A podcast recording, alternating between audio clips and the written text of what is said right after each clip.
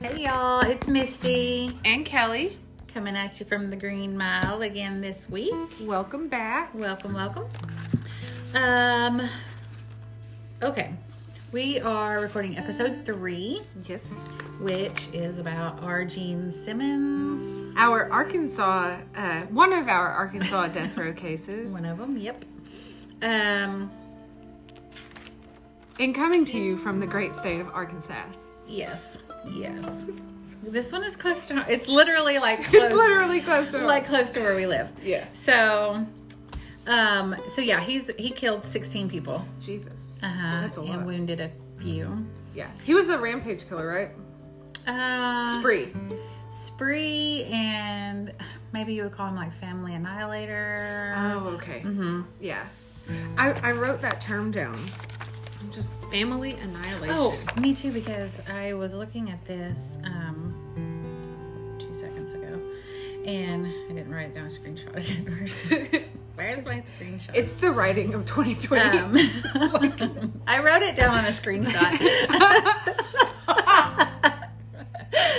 so, okay, we're gonna go into our um, death row facts, yes. and I should save this for murder suicide, but I'm just gonna say it. Okay. Murder suicides are defined as cases where one person, usually an intimate partner, kills a family member and then kills themselves within a short period of time. Okay. When the case involves deaths of a whole family, it's referred to familicide or family Yes. annihilation. Family annihilation. That was my murder suicide Oh, okay. fact, but you know, whatever. I know it, it is horrific, but just the phrase family annihilation, I just like that. I, it sounds, that's what happened. You know, Yeah. like they eradicated their family. Like Yeah. that, yeah. Anyways. Okay, so, let's, yeah. you want to go into your facts? Yeah. Death row um, facts. Death row facts. Alrighty, guys. Um, Mr. Nicholas Todd Sutton is scheduled to be executed by the state of Tennessee in three days. Uh, he is, I believe, 58 years old. Um, he killed his grandmother. Uh, Misty told me I knew that he had killed his grandma who raised him, but Misty let me know that he like threw her in a river to let her drown. Yeah, horrifying. Um, and then in 1985, he killed a fellow prisoner. Um, so quite a while ago, 35 years ago. Um, and he has been death on death row since then, I believe. Uh, and um, so Tennessee is actually kind of they, they execute less commonly than like Texas, um, Georgia, Mississippi, and Arkansas. Uh, execution in general is much more like I didn't realize until researching that Mr. Gabrion in the case you did last week is kind of rare because he was in a northern state. But anyways, um he is only they have only executed Tennessee has only executed 7 men since uh 1976, I believe. Oh. It was a year in the 70s. I think it was 1976.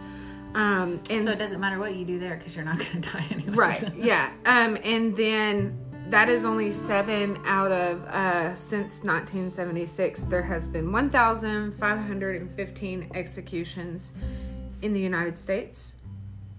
And prior to this recording, the last execution happened on February 6th, um, and that was Mr. Abel Revill Ochoa. So, and that was in uh, Texas. Oh. And he was only 29 whenever he was Oh. a family annihilator. Oh. Yeah. Uh, not the suicide part, obviously. Texas took care of killing him.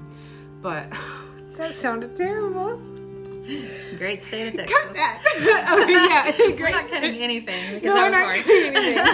oh my god, yeah, it was. Um, but anyways, uh, so and he was executed on February sixth. He appealed to the Supreme Court, but they uh, didn't take any action or take up his case.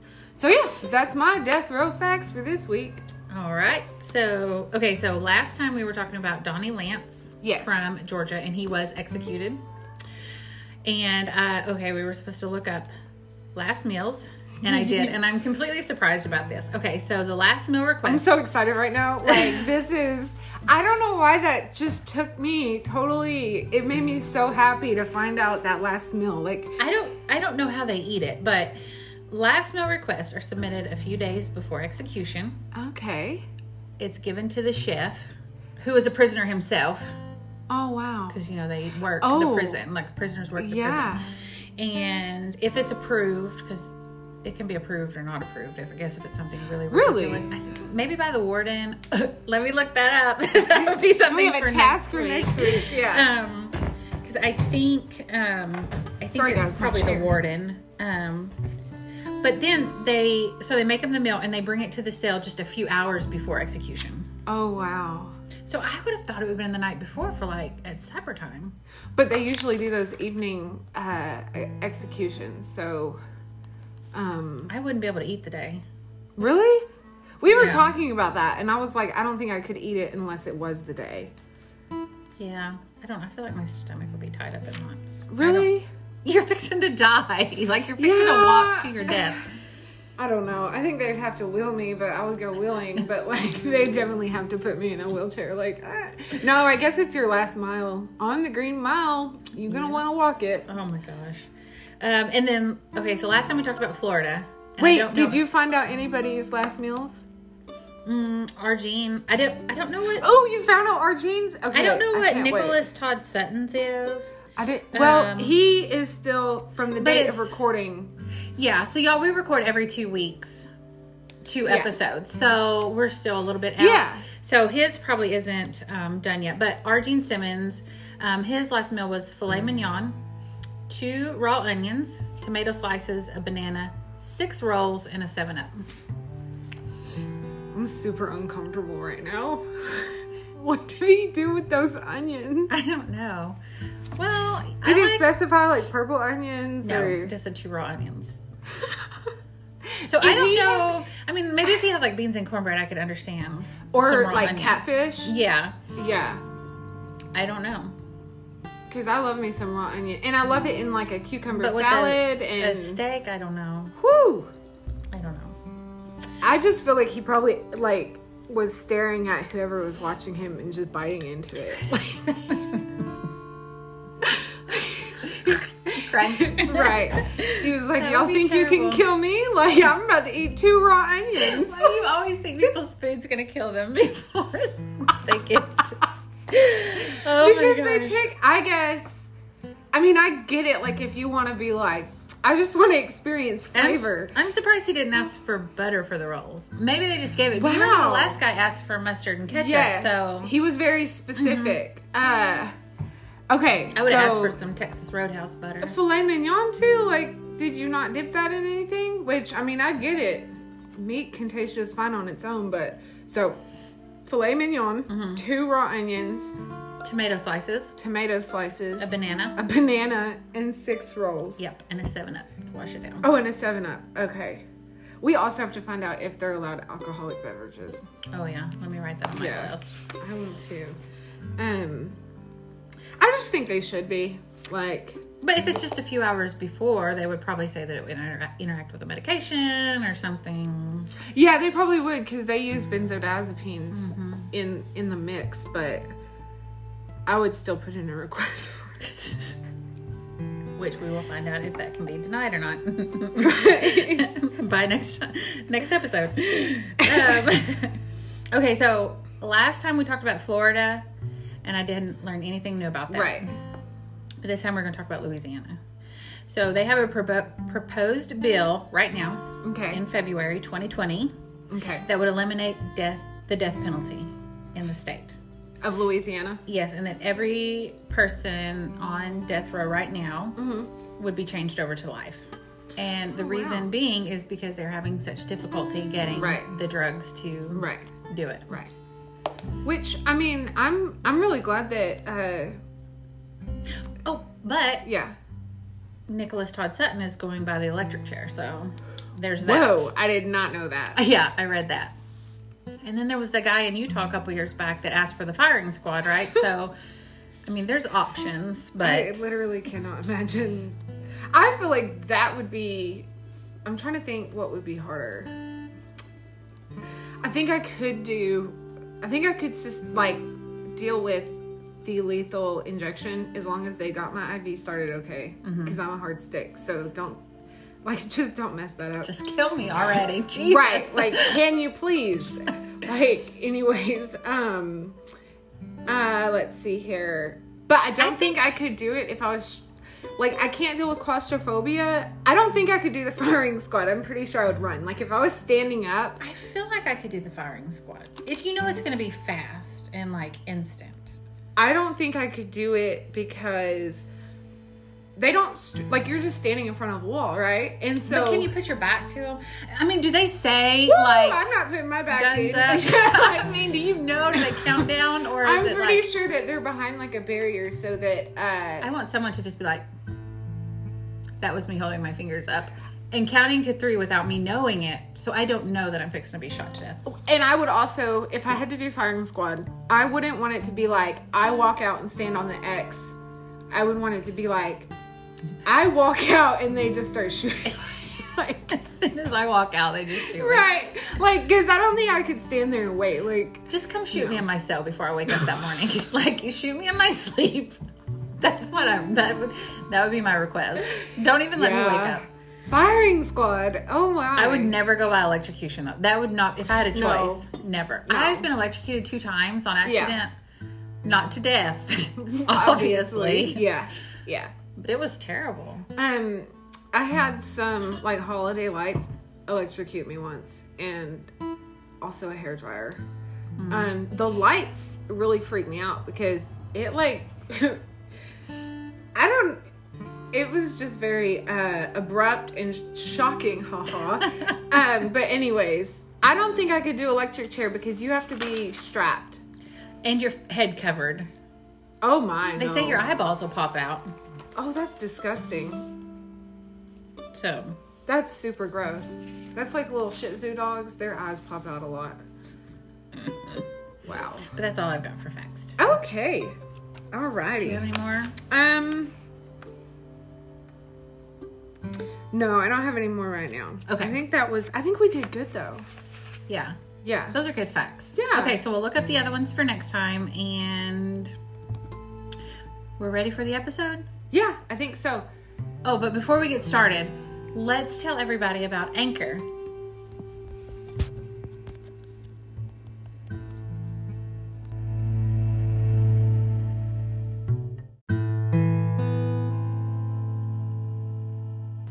Okay, so now we're gonna start uh, the case of death row inmate Argene Simmons.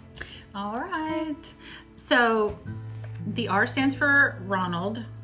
I don't know, did he actually go by Argene or Oh, I hope so. and Argene would eat raw onions. I mean most every article that I looked at just called him Simmons. So Simmons, yeah. I bet he um, went by Gene. That's what I was thinking. I was like, do you think they put the R in front of it so they wouldn't think it was Kiss? Gene yes. Simmons? Right. Yes. I think the R is just there as like a R. Gene Simmons. Maybe Yeah. y'all know and can tell us because He in the pictures looked like someone that would go by Gene. Mm-hmm. Yeah, he's a Gene. Um, so he was born in 1940. Oh, this is so weird. I've got to tell you this. Okay. I should have did this on facts because this is a fact. What is it's it? crazy. His birthday is July 15th, 1940. So my birthday is July 15th. Whoa. So there's the guy that's fixing to die is like July 15th, 1967 or something. Why are all these death row killers Misty, on July 15th? I'm just saying, like, I'm just saying, if I snap, then you have to go public. That's why, because I was born on July 15th. And we crazy. wow. Oh, uh, what are y'all, Leos? Cancer. Can oh yeah, It's because water we're too sign. It's very emotional. I'm water sign too. That emotion, girl, Okay. not a joke. So he was born in Chicago.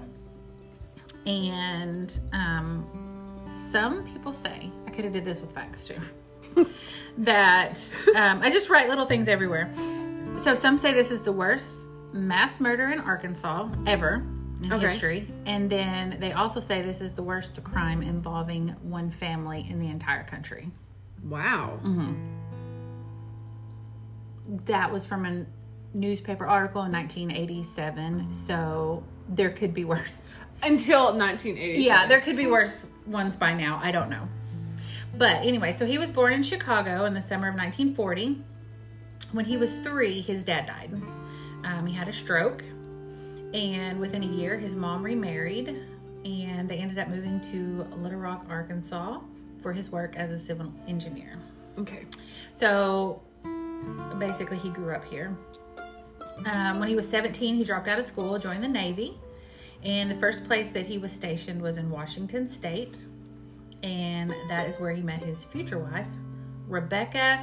And I'm going to butcher this Ulabari. I don't know what it looks like, but it sounded good. Okay. So she went by Becky, and they got married on July 9th, 1960, in New Mexico. They ended up having seven children over the next 18 years. So there was like a big age difference Yeah. in the kids, too. Um, in 1963, he left the Navy, was out for two years, and then joined the Air Force. Um, and he was in the military for a total of 20 years.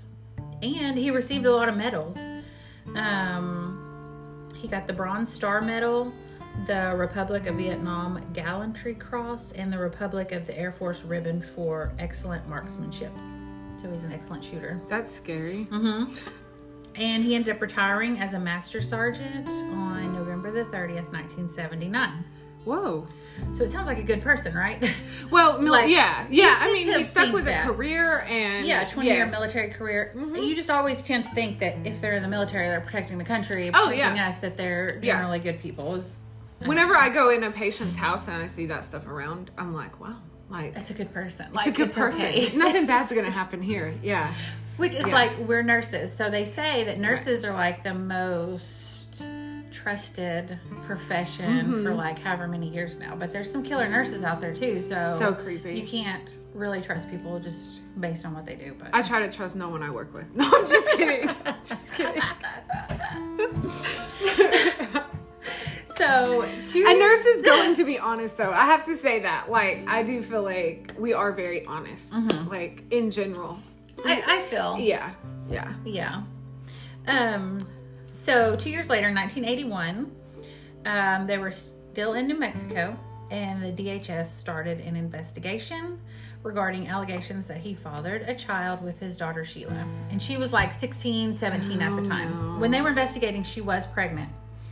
Um, she, they had a hard time because she refused to say anything about him, to like talk to them. Um, she finally gave in and was talking to them, um, and they showed up at their house, and the family was gone. And then you have to think this is in the 80s. Tracking was a lot different. Tracking was different. So Right. they put him on this like database. Like if he gets in trouble, we're looking for him in New Mexico. Okay. But he didn't get in any he would have to get in trouble first. And I think it was only for like one year that they could put him on. oh, okay. So um, basically, they fled New Mexico. He took the whole family with him, and they came back to Arkansas. Um, they first lived in Ward. What? Yes, yes. And then they moved up to Dover after Okay. two years, and they had like 14 acre property. And it is very just to. Are you familiar with the Dover area? So there's Dover is in like close to the northwestern part of the Arkansas, the Arkansas state. but anyways, um, it's very rural. Is all I'm trying to say. Yes. Um, So he drove into Russellville. Oh my work. gosh.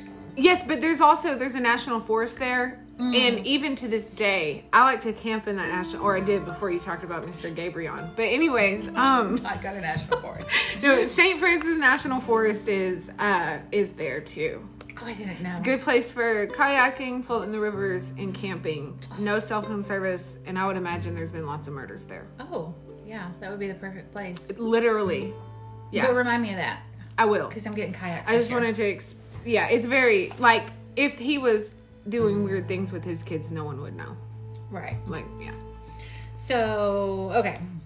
I said 14 acres. They had 13 acres. And it was a little bit north of Dover. whoa, they had their and they were had their okay, Uh-huh. yeah, And they ended up calling it Mockingbird Hill. Creepy. I don't know why. just to be extra, like, Yeah. just But they had like two mobile homes, like single wide, but they were stuck together into one. So I guess think it like L like a double wide. I'm thinking like a double wide. Like you take Okay. the two middle walls and stick them together. But okay, so in this other article, oh, I don't know where it's at. Um, but they were saying like they had it. It was like he was there, but he was not there. Like things were right, and then things were not right. Like in the home, they said, for example, like there's a telephone there, but there was no phone line. And they were like, there, I think this was like a family member talking. There was like, you go in the bathroom and there's a sink in the toilet, But no running water.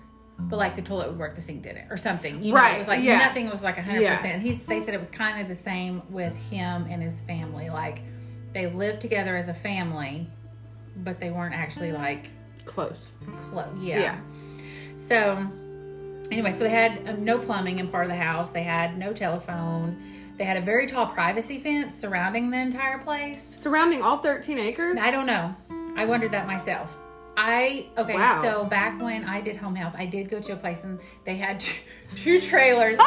they were not stuck together. Though it was two trailers, and you had to drive in this really tall privacy fence No. to get inside. It was slightly terrifying.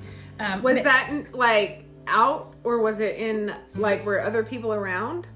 Uh, I just feel like if you put were- privacy fence around that much, you're not doing something there were right. other houses on the Okay, street. good. Um, so yeah, that was terrifying. But that's what it makes me think of, like a whole gate and everything. Oh Um, my word. mhm.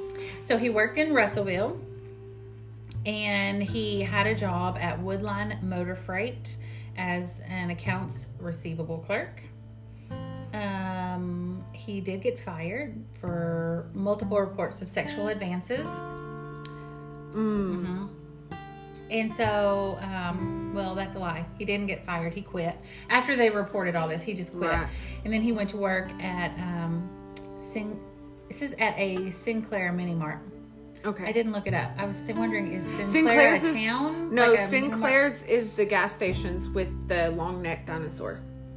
Have you seen those? Yeah, there's one in Sherwood, isn't it? Not Like very many, but yes, Mhm. yes. Okay, so that's where he went to work after that. And then he eventually quit there December 18th, 1987. So after the military, like he needed structure. He needed that structure that the military affords somebody Yes. to function, probably. Yes. And he couldn't function in a job without that. Okay. Um, because he only made it, what, six years, seven years after Yeah. leaving. Um, so a few days before Christmas is when he decided he was going to kill his family. Oh, okay.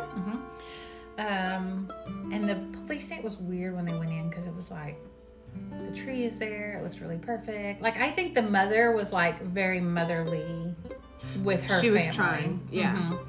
Mhm. Um, but anyway, so the morning of December twenty second, nineteen eighty seven, he killed his wife and his oldest son. Oh no, he killed them in like. His oldest son was named Gene, so maybe he did went by our Gene because his Oh, son's son. name was Gene. Maybe he shot them. Wait, his son still lived at home? Uh, must have. And I have a list. I don't know where it's at.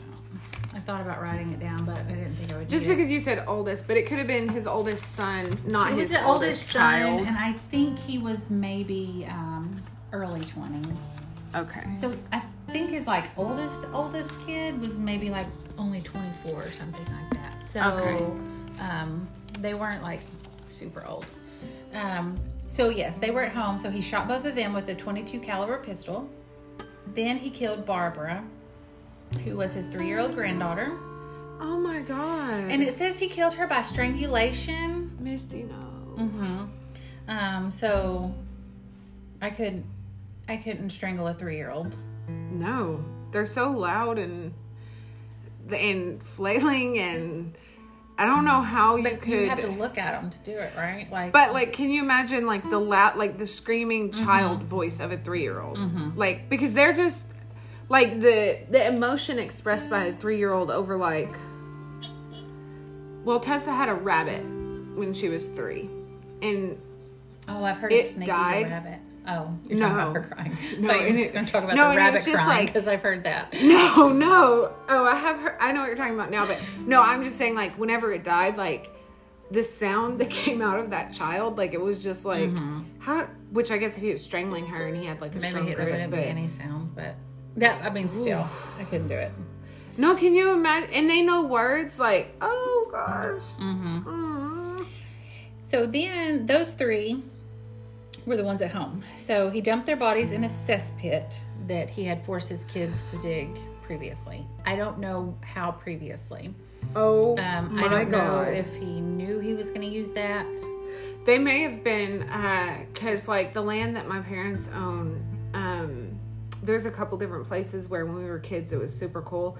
I mean, because the people that owned that property previously owned it for like ever, mm-hmm. and so there were bottles from like a very very long time ago, like glass medicine and perfume bottles and stuff that we would find. And I think it was like a thing that people used to do of like burying their garbage. Like, mm-hmm. as, you know what I mm-hmm. mean? Like, it would be very normal. Whenever it was full, you'd cover it up and get another spot or whatever. Yeah. But maybe they normally did that and didn't know that they were digging like a massive grave. I Right. hope. I don't know. Oh my gosh. Um, oh wow. So after Surely whoever Barbara's parents were were like, you know, Dad's us to I- like, I almost have to believe that Barbara belonged to Gene, maybe, because she was there with him. and he was like 24. So yeah, I mean, oh no. Surely his child, his kids could not have digging like a giant grave and known it was a grave and like let a baby. No. No, they didn't know it was a grave. I just don't know if he had them do it with he knew it was going to be a grave, or did he have them Oh, do it oh, what previously, thinking saying. we're going to bury our trash or whatever. In my head, it was It could have been convenient. maybe him, like both. Like Maybe, I hate my family, so I'm gonna make sure I have this hole maybe. But also, like, oh gosh, that's Yeah. bad. So he threw all them in, and then he waited for the other kids to come home that still lived at home. So when they got there, uh, he told them he had presents for all of them, but he wanted to give them to them individually. One by one. hmm So 17 year old Loretta came in first, and he strang. Okay, this is what it said. He strangled and held her underwater in the rain barrel. So is he like strangling her and drowning her at the same time? I'm assuming you're like strangling in the rain barrel. Yeah, I think so, probably. Which is terrible. Seems like the rain barrel is probably unnecessary because if you're holding It's- off her it- airway, yes, it seems excessive. Um, he then killed the other three kids. Loretta was 17 or Uh-huh. 7? 17. No. He killed the other three kids in the same way. I swear, I have the list over here. I just don't know.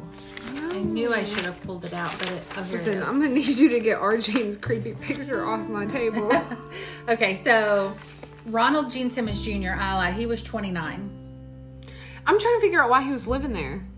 But if his baby was living there too, Yeah. Okay, so listen, just real quick tangent. My family has this joke about like because my parents want everyone to like build homes, all like everyone's separate families to build Uh-huh. individual homes on their property.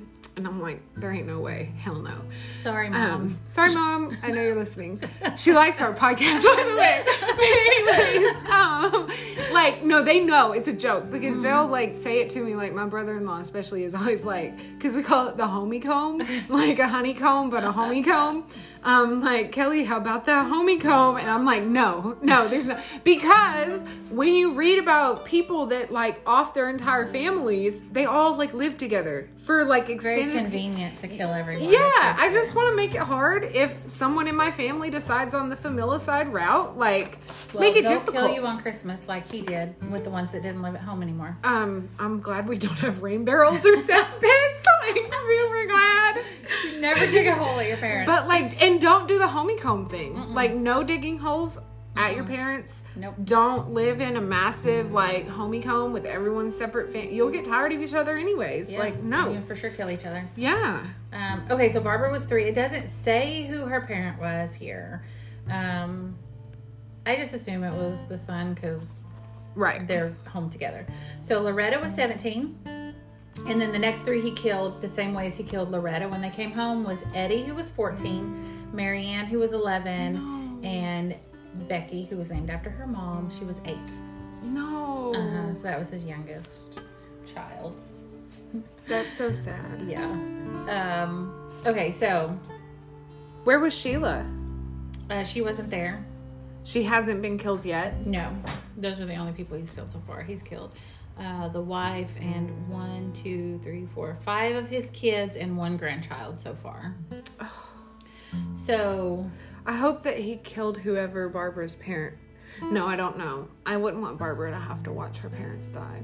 But I don't think I could But he actually. shot the two with a gun, so I feel like that was quick. Like he just because they were I have this theory that he shot the grown adults because it was easy. They probably could have fought back with him, maybe. So he shot them with a gun. That is scary. Okay, I'm sorry I keep interrupting you. Um, so four days later, on December 26th, so he left them just dumped out. It doesn't tell me on what I've read what he did with Loretta, Eddie, Marianne, and Becky. I'm just assuming he also put them in the cesspit. What was the Fort Eddie? Mhm.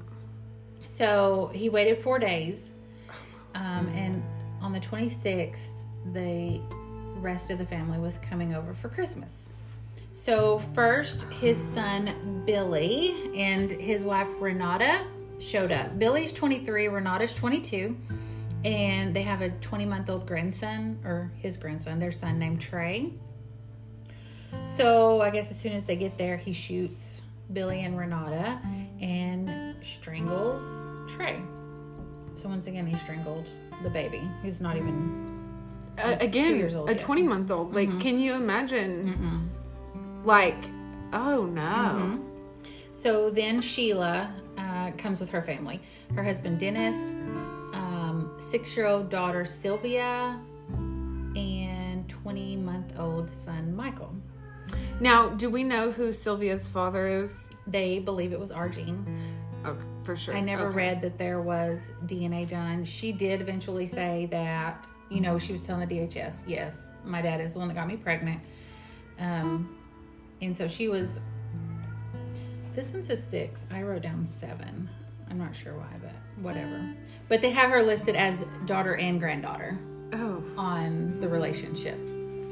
Um, so they showed up. So he shot the adults and strangled the children. it's so personal that strangling. Mm-hmm. Like, I don't understand. Yeah. So, I'm yeah. I don't know. That's just wild to me. I just think it's because the adults were bigger, older, would have fought back. But so then we needed like, to do them quickly. I feel like, I don't know. It's Like if just, you walk into your parents' house and they shoot you, there's no fighting back. You have kids you're wrangling. You have to Christmas- stop looking at me and saying things like that. You always do this. But think, you have kids, you have presents, maybe food. They were coming over for their Christmas. It is just bizarre to me that a human that can like go to work, wake up every day, go to work, like which I guess his life hasn't been normal, like his granddaughter and daughter are the same person, but like how um strangling a baby, like that is just I mean, I'm sure there was pleading from the babies, like, oh. I can't even. And did And then also because you imagine there has to be like some sort of like episode of psychosis that would give you like the like ability to do this, I guess. But it's actually just him because it lasted over several days. Like ugh. Yeah. Um. So okay, so these okay, the two grandsons, they were both approximately twenty months old, Michael and Trey. He wrapped them up in plastic. Um. I read in one article plastic sheeting. I read in another one trash bags. I don't know. He wrapped them up, and at the end of the lane, I'm assuming that they lived down a long driveway. There was some old abandoned cars, and he put their bodies in there.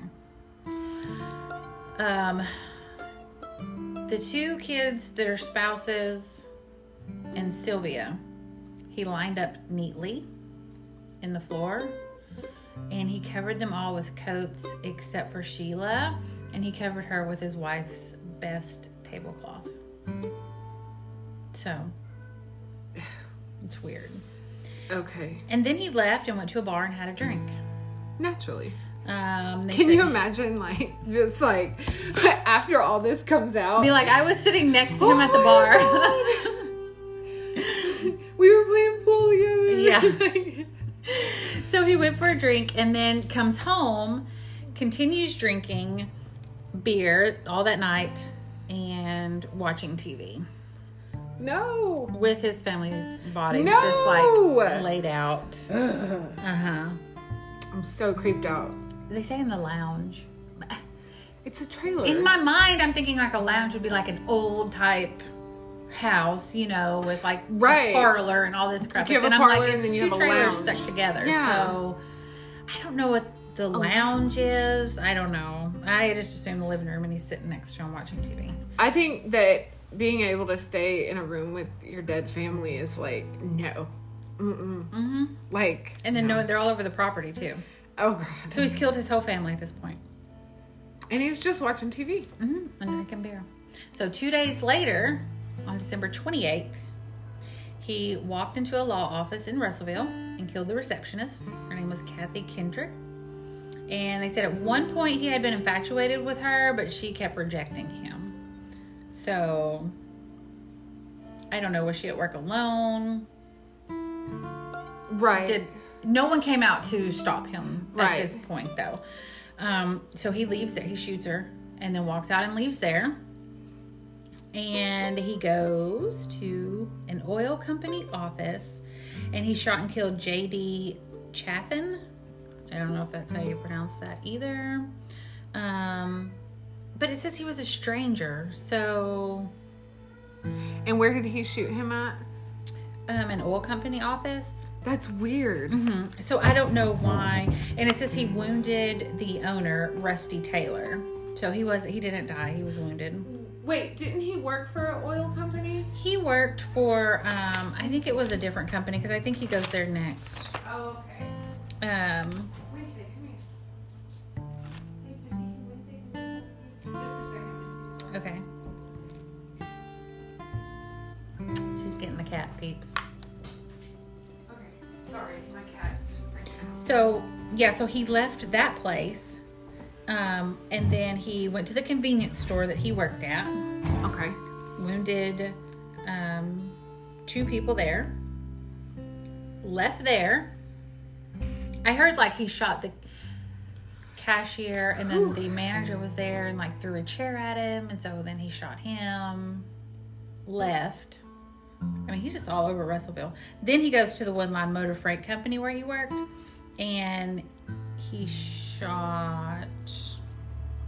I guess he just wounded her because I don't see her name on the deceased list. I think he just wounded her, and then basically held another secretary hostage, No. but The not like hostage hostage situation. with like. They sat there and chit chatted, Right. Okay. but I'm sure she was probably terrified and knew she couldn't just get up and leave. she must have been a very intelligent woman to be able to sit there and be like, "I'm gonna make small talk with this guy," um, because you know at this point he had to be. But and this is what he told her though. I wrote it down. I don't know where I wrote it. Down. I can't wait to hear this. Give me two raw onions. Okay, so this okay, his boss said this is what he told the secretary that he held hostage. I've come to do what I wanted. It's done now. I've gotten everybody who wanted to hurt me. Wow. So he was finished. But I don't know why he killed the stranger guy. Maybe he was trying to get somebody else. He wounded the boss man there, so maybe he knew him from somewhere. I don't know. Right. I don't know about his wounded. Maybe he witnessed him, or uh, I, I don't know. I don't know either. Um, maybe he was just nuts and thought everybody was after him. I don't know. Right. Um, and then he waited till the police came. And when they came, he handed over his gun and went peacefully with the police. However, he would not talk to the police. right. He wouldn't tell them anything. Um, he did have two lawyers. He talked to them, but they declined to say what he told them. Several hours after he was in custody, they grew concerned over his family. Because at this point, they knew he was Oh, shooting no. uptown. They had gotten a call that there's a man on this Right. 45 minute rampage across town, like shooting people. So the police go to his house, climb through a window, and find bodies in the house, and then they start finding the bodies over the property. And then his lawyers tried to get like all that thrown out, everything they found there because they didn't have a warrant. They went over concerns. wellness check. Yes, but they climbed through the window. There was no search warrant. So they were trying to get everything thrown out Mm. that they found. Um, but he was charged with 16 counts of murder, found guilty, and sentenced to death. He refused to appeal the death sentence. Um, and this is what he said To those who oppose the death penalty, in my particular case, anything short of death would be cruel and unusual punishment. Uh, and then he made an additional statement under oath in court supporting his sentence. And he said, I, Ronald Gene Simmons Sr., want it to be known that it is my wish and desire that absolutely no action by anybody be taken to appeal or in any way change this sentence. It is further respectfully respectfully requested that this sentence be carried out expeditiously. So that's what he said in court. Um, And he never tried to deny. no, um, he they sent him to the state crime lab. No, the state oh, psychiatric hospital. Oh, the lab. Arkansas State Hospital? Yes, and did these evaluations on him, and the court found that he was competent, Ooh. that um, he was knowing and intelligent, and so they agreed that they didn't have to appeal. Um, he did become the subject of the U.S. Supreme Court when another death row inmate tried to force an appeal in his case. And it's because he they thought him like refusing an appeal would harm their cases I see. and they were on death row. So he had so many death threats, they had to keep him like segregated away from everyone else. And it Wow. wasn't because of what he did, but Wow. because he was denying an appeal. And so they all were wanting to kill him. That's some messed up logic. But okay. Yeah. Yeah, they said they they thought it was going to hurt their chances of getting off of death row. I of get him that, just though. accepting it, He not should, appealing. Right, yeah. they like wanted they felt like we have to be united and Yes. all feel this way. Mm-hmm. Oh wow. Um, so what prison was he at? Was he at an Arkansas one? Yep. Which one? I don't know. Where did Where do we have death row? I imagine there's probably only one death row in Arkansas. probably the Grimes. Death. Well, let me look. Because it's I'm trying to think of the different prisons and Cummins, Grimes. Um, Varner, Varner Supermax. Oh, knew it was going to have to be one of the Supermax prisons somewhere, but. So I worked at the prison, not the Supermax prison. Um, I was trying to see where it was. Grady, Arkansas. Anyway, so I worked at a prison and we had the hospital in our prison. Mm-hmm. And so we got a death row inmate, but he had been at the hospital and they had said basically he's not going to make it. Um, I don't know what it was. I don't know. Um, so it's okay if he goes to your prison because he's he's not going to make it. And then he woke up on the ambulance ride from the hospital to the prison. So it was pretty like scary having a death row guy just in the hospital and like how differently we had to act Oh, yeah. for anybody to go in just for Whew. like a CNA to help him to the bedside commode you had to have like four guards and like it was a whole ordeal taking in a plate of food because they weren't set up for for that Wow. there I never thought about that. Like I'm, I have thought about taking care of i- inmates or even you know people like this guy. Mm-hmm. He admitted what he did, like all of that.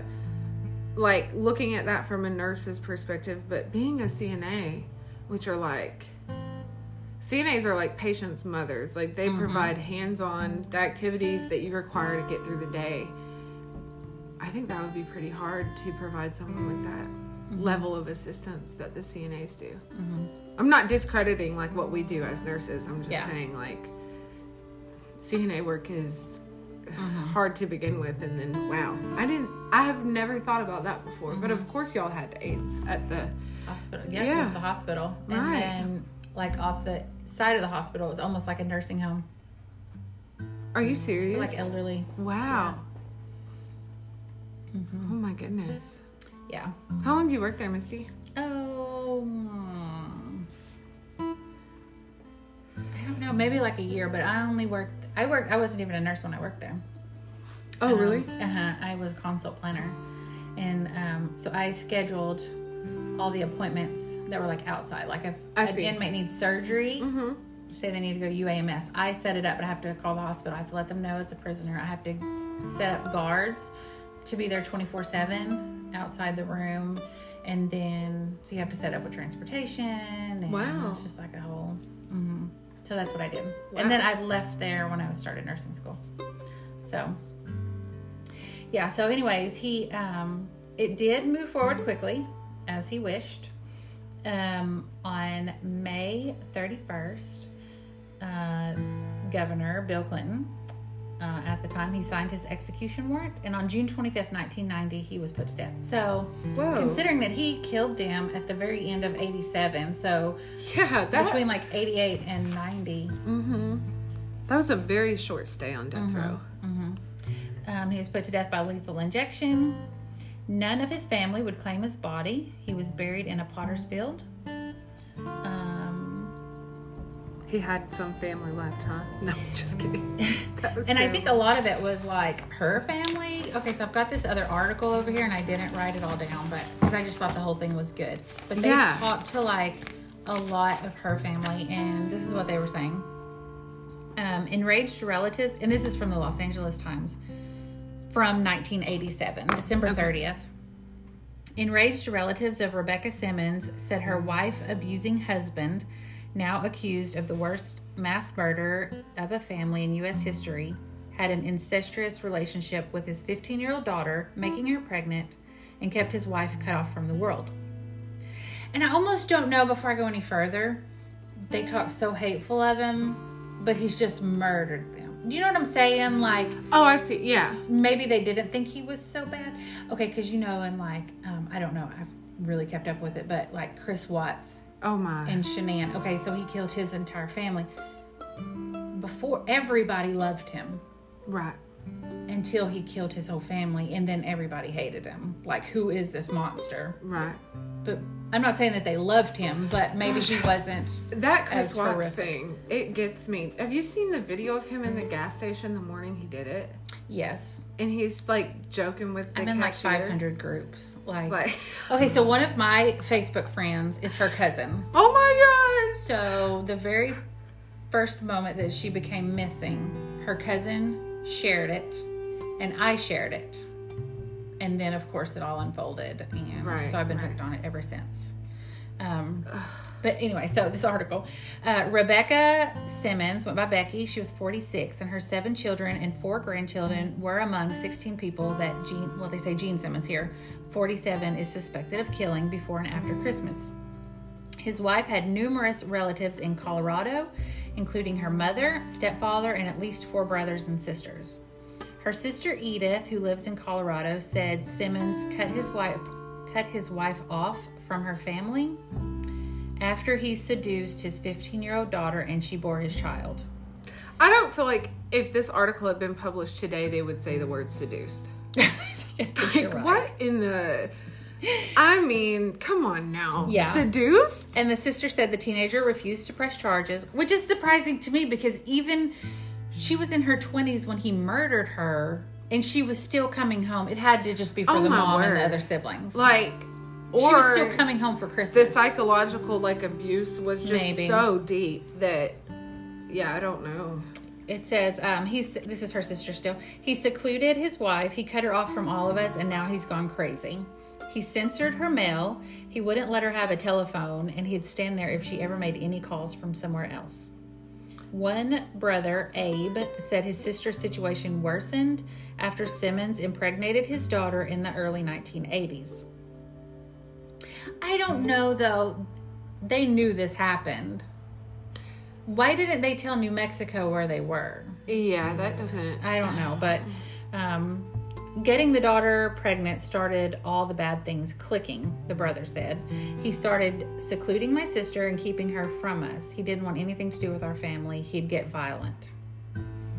Um, the district attorney um, in New Mexico, in the city that they lived in, said his guilt on the incest charge was indisputable.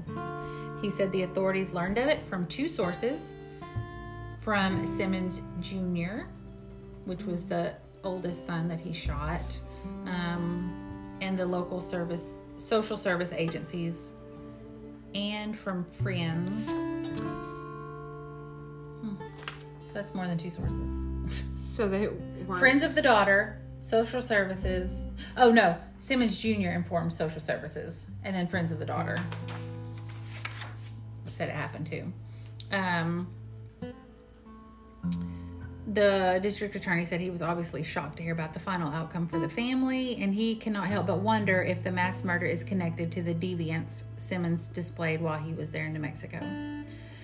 The daughter, Sheila, was obviously pregnant when it came to the authorities' attention. We had a lot of trouble prosecuting the case because the daughter refused to testify against her father before the grand jury. We actually had to threaten her with contempt of court. Eventually, she did testify and he was indicted. The incest indictment was returned against Simmons in August 1981, but when the deputies went to serve the arrest warrant, the entire Simmons family was gone and, as later learned, had moved to Russellville.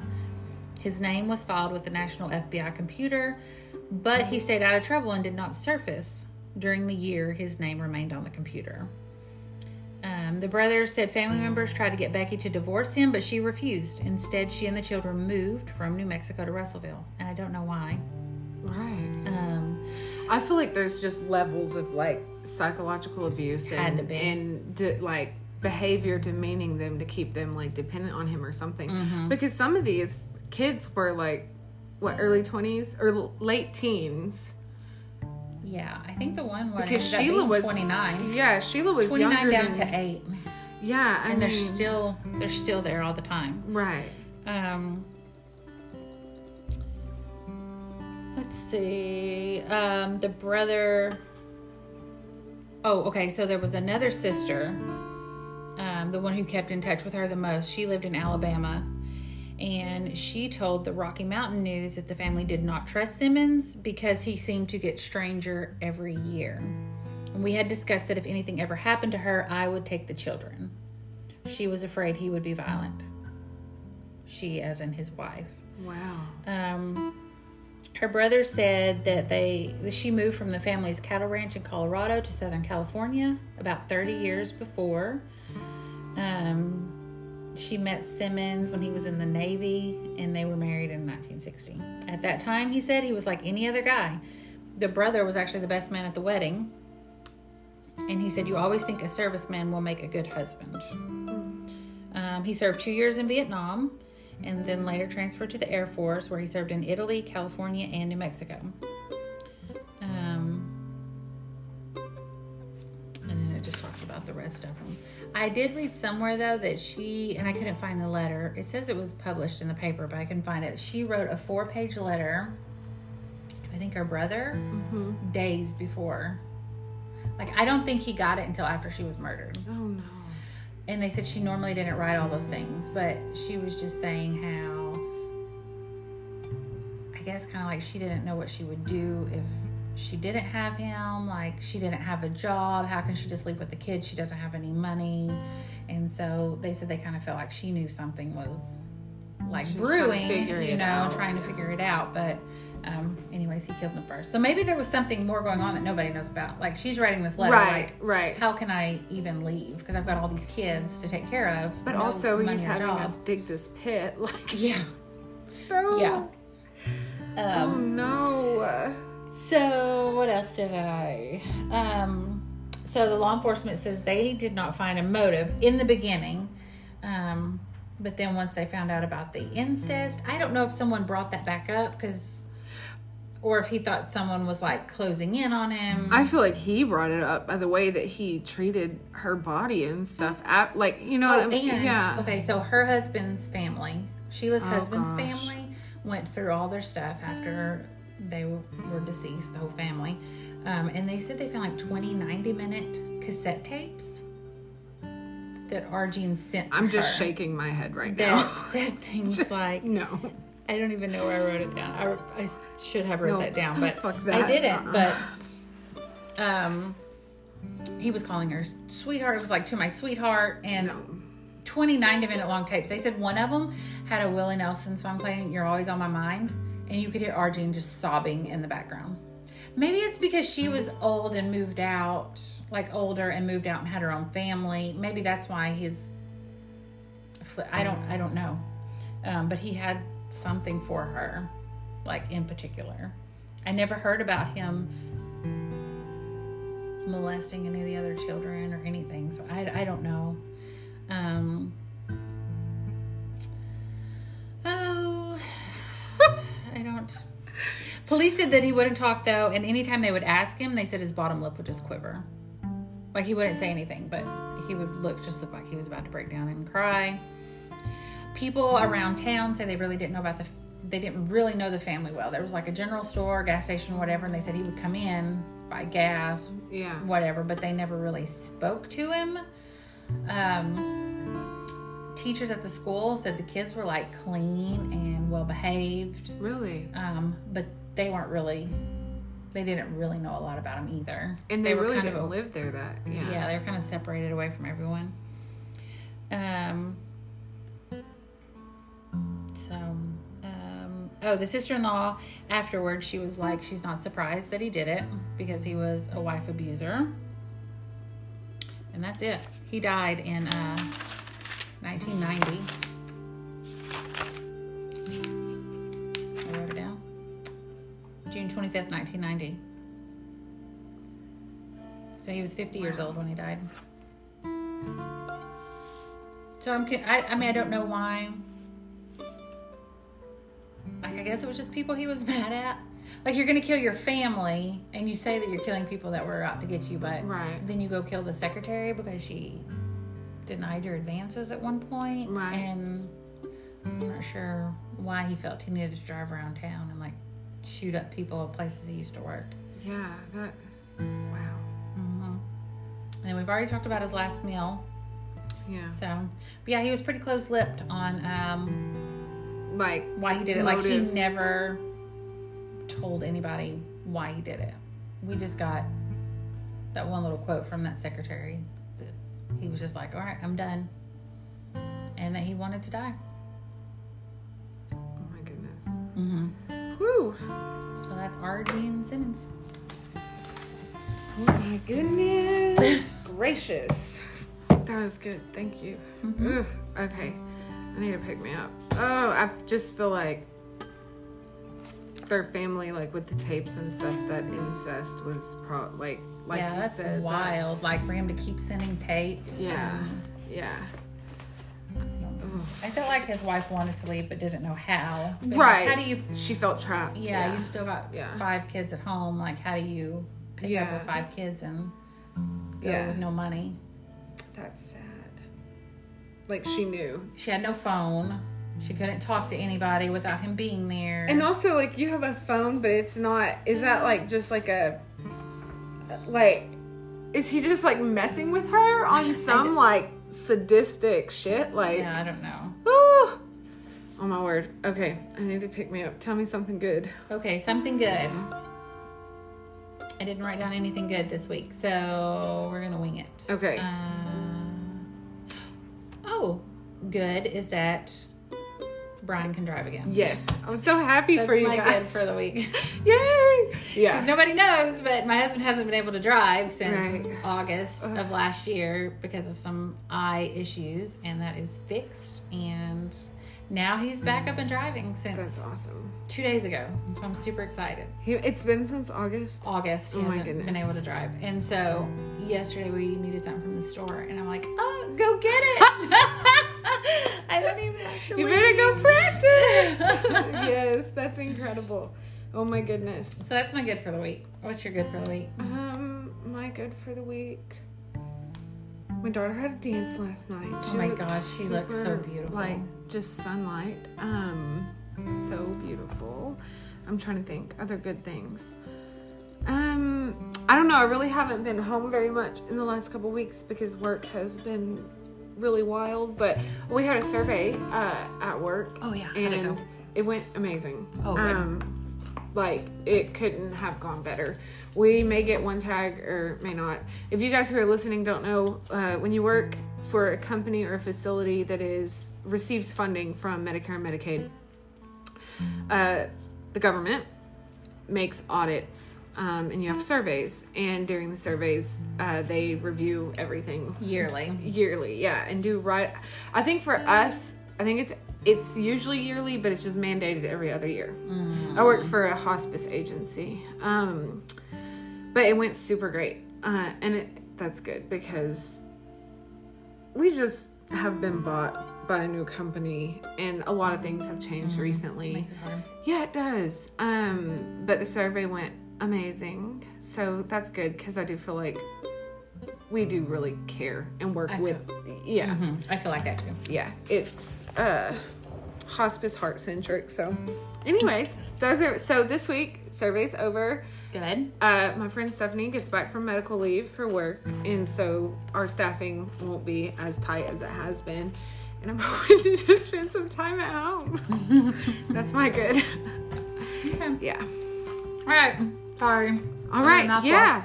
so we appreciate you guys tuning in, and we'll be back uh, next week from the Green Mile to talk to you about a murder suicide case. And we hope y'all all have uh, good weeks, um, good days, and um, you know, just stay on the straight and narrow. Like, And find us so y'all can yes. talk to us. Thank you.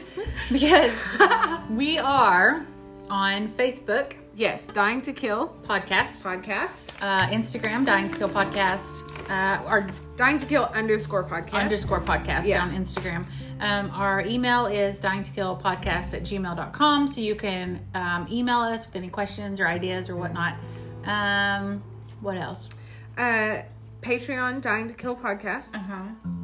Uh, Insta- And we are going to start soon putting videos on our Patreon. yes, yes. Special we'll keep- videos that will be nowhere else. special videos, nowhere else, and we will keep y'all updated on that. Yes.